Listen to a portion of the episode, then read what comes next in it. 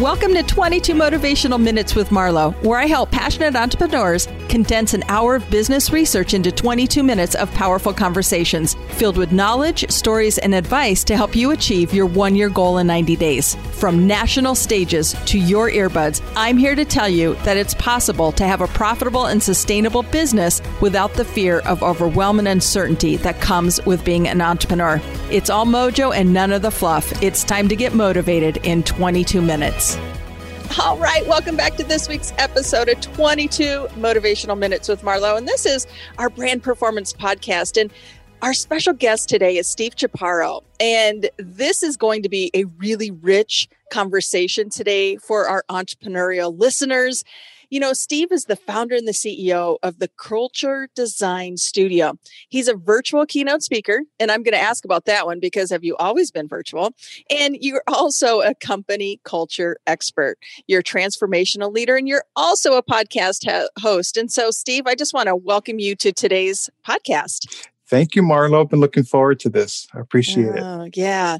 Okay. So when you think about, you know, you host a podcast yourself, you know, what is it about podcasting? I'm just going to kind of go there for a minute that you enjoy so much, whether either being a guest or the host. Yeah, I mean, first of all, I just love having conversations with people. And I think when it's not necessary, I mean, there are all different types of formats. There's the scripted, there's the solo, there's the interview. I love having these interviews because for me, it helps me learn a lot from either one, from the guests that I have in my show or just by the rich discussion that I have on other podcasts. I think audio is such an intimate setting, especially with the, you know, the advent of Clubhouse as a drop-in audio platform has been really interesting. And having, you know, your voice in people's heads I've had so many times where I've met people after I've listened to them on their podcast for so many episodes, and I feel like I know them mm. even though I've never met them until that moment. So it's such a, an interesting and intimate medium. Oh, I totally agree with you on that one. And, you know, I love um, hosting the podcast. And like you said, there are people right now that are driving their car, they're in their kitchen, they're sitting in their office, and they're listening to Steve and I kind of throw down on what we know is going to be of value to them. And I think that's priceless. It is. It, it, it is really interesting how that is working. And, and I do like that on the go aspect of it too, that people can put the phone in their pocket, the earbuds in their ears, and just take a walk, take a run, take a drive, and uh, it's still having a great conversation. Yeah, yeah. And you know, we both serve that entrepreneurial spirit, right? And you, I think this conversation is so powerful today, Steve, because as we've gotten to know each other, you know, you are a very motivated person. You're very motivated to succeed. You're a hard driver. I mean, I would call that, you know, you're that top 2%, those mavericks that we love to work with, right? But you know, you've had this tension as an entrepreneur and you have this tension as a visionary and you know that really is a powerful message steve and i would love to have you share your conversation and your experience around that tension as a visionary. Yeah i think that the tension comes from not knowing how to handle what some may call a gift when at times it becomes almost a curse whether you call it the curse of knowledge or the curse of, of seeing things that no one else sees. And when they push back because they're not at the same place that you are, uh, because visionaries are able to see possibilities, uh, make connections that, frankly, others don't see. And like you said, I do think it's that two, two and a half percent of the world's population. I mean, if you look at the innovation adoption curve, that innovator, uh, that first group of people that is able to grasp an idea are those innovators that make up two and a half percent of of the world. And so, if you are a pioneer, in any sort of idea or thought, that means you are alone for the most part. Unless you can find a community of people that think like you, that can embrace ideas like you, ideas that are not fully fleshed out. Because uh, let's be honest, uh, visionaries, when we first have our ideas and when we express them, they're not fully baked. In fact, we, we don't need them to be fully baked, but others do. And mm. I think that's where the frustration often comes in is when we are not able to fully articulate an idea that is brewing in our minds. It's a little fuzzy, and for us, that's okay. But for others, they push back or don't get it as, as much as we do. And I think that's where the frustration comes in. And it reveals, frankly, the shadow side of our superpower. Mm. Talk about that a little bit more. Yeah, I mean, for me, like I, have realized that there are some things that I'm really good at. I, I'm really good at seeing ideas. I'm really good at, say, communicating from the stage. I'm really good at connecting the dots. But when there are those around me that are not necessarily as good, and and, and, and I don't say that arrogantly because I truly believe that sometimes these abilities do weigh on on on on a person, on a visionary person, because I think there there can be frustration that comes in when people push back. And and when people do push back or don't embrace ideas that you have i mean there was a time let me put it this way there was a time that i was really seeing the future of the organization that i was a part of.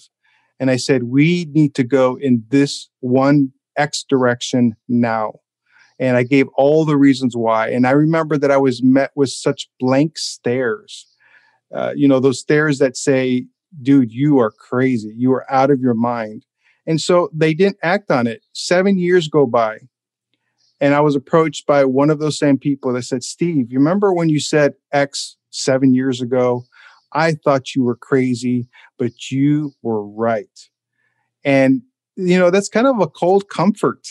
Yeah. When people tell you years later that you were right, Yep. But they thought you were crazy. Yep. So I think for me, it's the shadow side is what are how do you respond um, when people resist and and I've again i'm just going to be completely vulnerable here i've been told on one hand that i can fire people up but on the other hand i can burn people out i've been told that i'm very passionate but i've also been told that i can be very condescending. Love it. You know but uh, but that awareness serves you. That awareness serves. Why is it serving you so well though steve and you, that you can see the the yin yang of what you're speaking. Yeah i you know i, I led a, a, several a five day discussion on this topic of frustrated visionary uh, on clubhouse. And one of those days was the idea of self-awareness and the theme that came up throughout that conversation was that self-awareness is a superpower. If if you have if you have the self-awareness that you have these blind spots whether it's about how you communicate whether it's how ideas are surfaced and acted upon or how you foster culture in your organization if you understand that there are blind spots in your leadership then you can one be more empathetic and be you know to and be uh, uh, adapt your behavior to that. But also and i think sometimes what is most important is to surround yourself with people that are gifted in areas that you are not or that are bright lights in your areas of shadow. So i think that's really important. You know there's another book that i was actually given it was ta- is called rocket fuel and it talks about the partnership between a visionary and an integrator in terms of leading an entrepreneurial effort. The idea that the visionary will see what needs to be done, but the integrator will get it done. And I think there's very few people that are both visionaries and integrators in one person. So being able to surround yourself with people that complement who how you think not necessarily completely like you. In fact, it's probably good that they don't think like you so that you can uh, have a, a, a holistic perspective. I 100% agree. I mean, and you're playing to your strengths, right? And we know once we release the tension and don't apologize for what we lack, but we can show up and say, hey, this is my genius zone. I think things get easier for everybody, right? I think there's an understanding there, not only with your self acceptance in that space, but also how you serve others and releasing and raising your hand saying, you know what, that, that that's not my skill set. Yeah. And I think even that topic of, of your genius is a really interesting because that also brings attention because I think I think visionary leaders, founders of organizations, CEOs, uh, they're often applauded for their genius or their their ability to see out to the future, their ability to lead, their ability to get things done.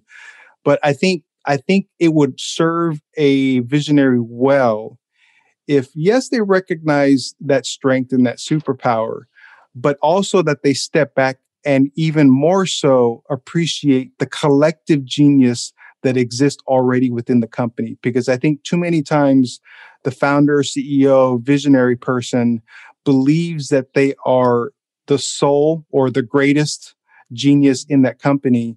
And actually, if they're able to harness that collective genius that already exists within their, their ranks, more things will get done.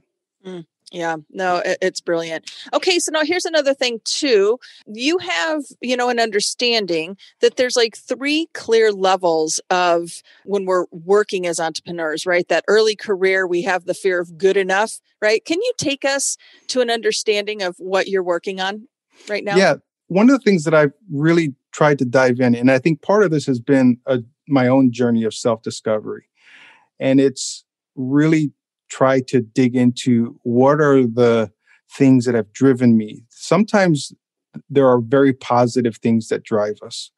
In other cases, there are some negative things that drive us, more specifically, fear. And I think there are different types of fears that I have seen in my own career as well as those uh, that I've, I've worked with. And so, and I almost think of it as a fear that aligns with a certain season in our career. Like, as you mentioned, early in our career, where there's these emerging leaders, uh, um, you know, say 25 to, to 40, I think that there is this fear of insignificance. And there was about a 15 year stretch for me, especially with the millennial generation. This is something that is very powerful to consider that if I am not making an impact on the world, if I'm not, you know, I know this overused terms of if I'm not changing the world, if not if I'm not making a huge difference, then I feel that I'm not having significance in the world. So there is this almost like this radar that is constantly looking for opportunities to have significance. And if I'm not making an impact, especially for those that are early career, those folks that are are looking for their dream job. That was one thing I, I, you know, probably was looking for for the first 10 years of my career was what is that dream job where not only will I make an impact in the world, but I will feel fulfilled. I had to learn after about three or four job shifts that there is no such thing as a dream job that I really need to find deeper meaning. So that fear of, of insignificance is one thing. I would say mid career, the especially for myself as a mid Gen Xer, I have found that there is this fear of invisibility, fear that I'm getting lost in the crowd, fear that I might get passed up by the younger generation, fear that I have to puff out my chest and say, hey, you know, I've been around for 20 years, I know what I'm doing, and things like that. So the fear of invisibility is a really interesting one. When I think of late career folks, I think of the fear of irrelevance. With all that is happening now, especially with COVID, but also even prior to COVID, the landscape of business, business culture, business leadership is really changing. And I think those that are in late career have probably grown up with this idea of this command and control, top down hierarchical type of leadership. And even, even the idea of best practices that are all based on what can I do today based on lessons that I learned yesterday? Mm. Well, uh, I think the world is just changing way too fast that we have to, uh, that we can't rely on best practices. And so the leadership really needs to uh, ask themselves, how do I need to change so that I can still be relevant? Not change who I am, but change how I work, change how I lead, change uh, how our organizations are structured. So I think it's really interesting to, uh, to dig deep into each one of those. Excellent. Yeah. So irrelevancy in the industry. So do you think people are giving up on themselves at that point in that late that late portion of the career? I think you can probably almost go through the five uh, stages of grief. Mm. you, I, I, I, mean, I've never haven't thought that through, but right. I think I think that there's a variety of reactions that people can have. I think in some cases they're going to dig their heels into what they're doing and say, no, this is the way I've always done it. This is what has brought me success in the past. This is the way it's going to be. And so they're bucking the trend, bucking, you know, these emerging expectations of the younger generations. Uh, I think when you think of even the innovation curve, or um, you know, uh, I think of the, that the S curve when you're at the top of that bell curve, sort of at the mountain peak you've learned a lot from your success. You've had a lot of success, whether it's been three or four decades. And so you could easily puff out your chest and say, well, you know, I've gotten here because of what I've done in the past. But many companies and leaders are actually on the decline. They're failing to respond to some of that that changing landscape and environment, and they're actually in some cases on the decline. So they have to almost, as Whitney Johnson talks about, you need to disrupt yourself, mm. disrupt your leadership, disrupt the way you you you lead with people. So either one, I, I, I say it this way: leaders need to decide whether they're going to shape up or they're going to ship out. Mm, brilliant. Yeah, I, I, totally agree with you on that one. Okay, so I want to circle back around a little bit to around, you know, that tension as a visionary. You know, um, I want to use the word expectation, right? Where do you see, you know, how much does expectation play into the tension when we are an innovator or a visionary? When you say expectation, like external expectations or internal? Yeah, just like both. How, well, how, I, how, like, how do you see that relating as such a monumental piece of the, of the pie? Yeah, I, I think, um, because, you know, we have experienced new levels of, say, customer experience with technology, with apps, with companies and brands. There is an experience expectation that that comes from like like say for instance, if I had a wonderful experience with a brand that's going to be the standard of experience that I will expect in different areas of my life. I will expect that with, you know, any other brand that I interface with. Oddly enough, I might even, um, because of news that I hear about the employees at that particular company or brand, I might adopt that own expectation for how I, I, I want to work at a company. Um, so it's very interesting that your experience with a brand could very much influence your expectation of the employee experience at your at your company. Mm-hmm. Um, so I think expectations of customers, expectations of employees, expectations of just the wider market are starting to change. And some folks may say, you know what, we've never been about that, delivering on that type of expectation. We're not going to do it. And, uh, you know, moving forward, then I think they're missing out on a great opportunity to innovate. But if they do rise to those expectations, I think that's where true innovators shine through. And that's where uh, much more success will happen for those companies if they do respond to those. Right. Right. You know, expectation is such a big piece for um, entrepreneurs, right? And the, the way that I see it too, Steve, is, you know, expectation comes, we put a lot of, um, just a lot on our shoulders. And oftentimes we're chasing so furious that we're never fully satisfied and yeah, we just become, yeah, you know, addicted yeah. to that journey. Talk to me about your experience in that space.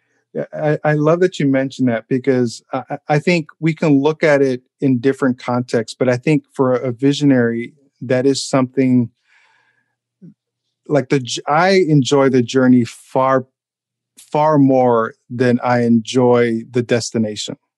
Mm, um, talk you know, to us about like that. I, I, feel deep. like I'm I'm a bit addicted uh, to the climb, mm-hmm. uh, not so much the hustle, but to the climb. And I think that probably goes back to that the greatest thing that I desire for others is also the greatest thing that I desire for myself, and that is transformation.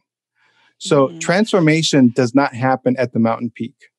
Transformation happens on the climb, or even as you're kind of pulling yourself out of a valley or out of a trough. And so, for me, the pursuit, the climb, is is what really what really drives me to the point that when I do land at a destination or at a mountain peak, um, I don't spend a lot of time there. Like I'll, you know, almost metaphorically, will land at the top, survey the landscape in the valley below for, uh, you know, maybe 10 minutes and then go back down.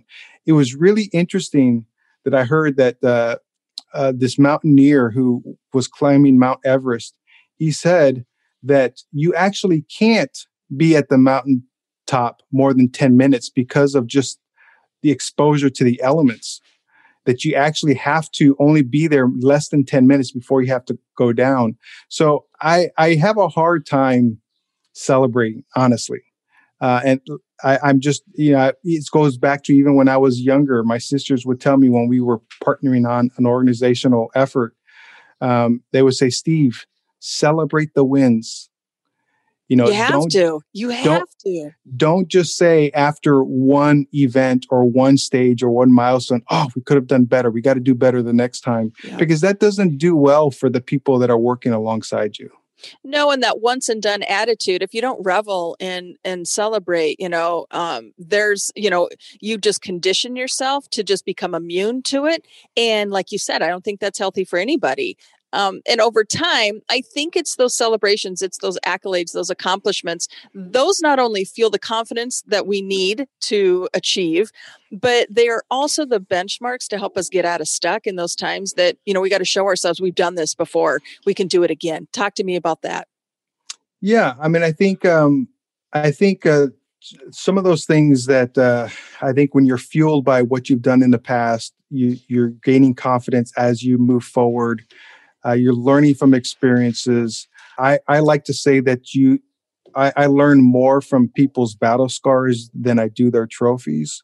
The idea that the struggle, um, but uh, you know, going through some really hard times, but also being able to celebrate the wins, even even a scar. Like I actually remember uh, I, I, have really dark skin, and so when I scar, the scars are pretty pronounced. You know, like almost like a like uh, they they pop up above the skin surface. Mm-hmm. And I remember that I was told that there were some African tribes that would actually cut their skin, but they they actually create these pictures in their skin with scars. Uh, I know that's a little bit morbid, but the idea that we can learn from some of those things it makes us better and and and, and in, in a sense we can celebrate those hard times that we've actually pulled through absolutely fascinating fascinating. Okay so as we you know this is such a rich conversation steve and i know our listeners are enjoying every minute of this but before we leave i want you to give i'm going to shift gears a little. Give me your insight on clubhouse because it's fairly new. Um, i love clubhouse but for somebody who's not really experienced it or or understands it can you give us your two cent tour of clubhouse steve and how you're positioning it for somebody yeah, so Clubhouse is what they call this drop in audio platform. Essentially, you create uh, an account and then you go into this hallway that has all these different types of, of rooms, which are basically conversations that are happening, uh, happening under a certain topic. You can enter into that room. That room is being led by moderators and speakers that are up on stage. And then the rest of the folks are uh, in the room, but they're not designated as speakers. So when you actually navigate through the app in the room, you see everybody's face or avatar um, there. And so they're having these great conversations. And sometimes the moderators will open the room for people to raise their hand and actually be brought up the, to the stage to either contribute to the conversation or ask a question of the moderators. I, again, this whole idea of audio, being able to have access um, to real time conversations. None of these conversations are recorded for the most part. And so when the conversation is over, it's over. It's, it, it disappears. And so there are a lot of great business leaders. There's even celebrities that are having conversations on here. So the ability to drop in on these conversations and and even in some cases interact with them is a really interesting uh, uh, platform. I think uh, there's been about 13 or 14 million people that have uh, jumped on the platform. It's iPhone only at the at the moment. Um, and so it's been a really interesting thing to convene conversations um, and people can follow you um, and it's it's just been really interesting i'm still waiting to to learn more about how i can adopt it okay. but what i've been doing is essentially convening conversations but i'm almost even thinking about what it may look to um, to focus on Clubhouse um, even outside of or even instead of possibly of the podcast. I don't mm-hmm. know. That's yeah. a big that's a big decision to make. Well, maybe Steve, you and I can, you know, put together a room and bring these listeners into it, and yes. we can extend that conversation. Yes. So, you know, I, I, yeah, absolutely. So, I'm there for you, and uh, look forward to following you on Clubhouse. And okay, so where can we find you? We're wrapping up. Where can we find you? So LinkedIn is the best place to to look me up. So Steve Chaparro, and Chaparro is one P with in two R's. LinkedIn is a great place. Um, we, we talked about Clubhouse, but my website is stevechaparro.co. Love it. All right, Steve, this has just been an absolute delight. Thank you so much for being with us today. Thank you. I appreciate the opportunity. Absolutely. So we invite you to share this podcast with others and thank you in advance for your partnership. If you enjoyed this episode and it left you feeling inspired, share your biggest takeaway on our Perform and Get Paid community Facebook page. That is where we will engage and respond to your questions. This is Marlo Higgins, your host and Chief Inspirational Officer. Have an awesome rest of your day. Did you enjoy this podcast? If so, subscribe, leave a review, and tell your friends. As your Chief Inspirational Officer, I coach passionate entrepreneurs like you to achieve complete confidence and clarity to reach your one year goal in 90 days. Learn how you can get more done in less time with my number one proven formula for consistency and clarity. Simply go to go.marlohiggins.com to download. Thank you so much for listening, and I'll catch you next week on 22 Motivational Minutes with Marlo.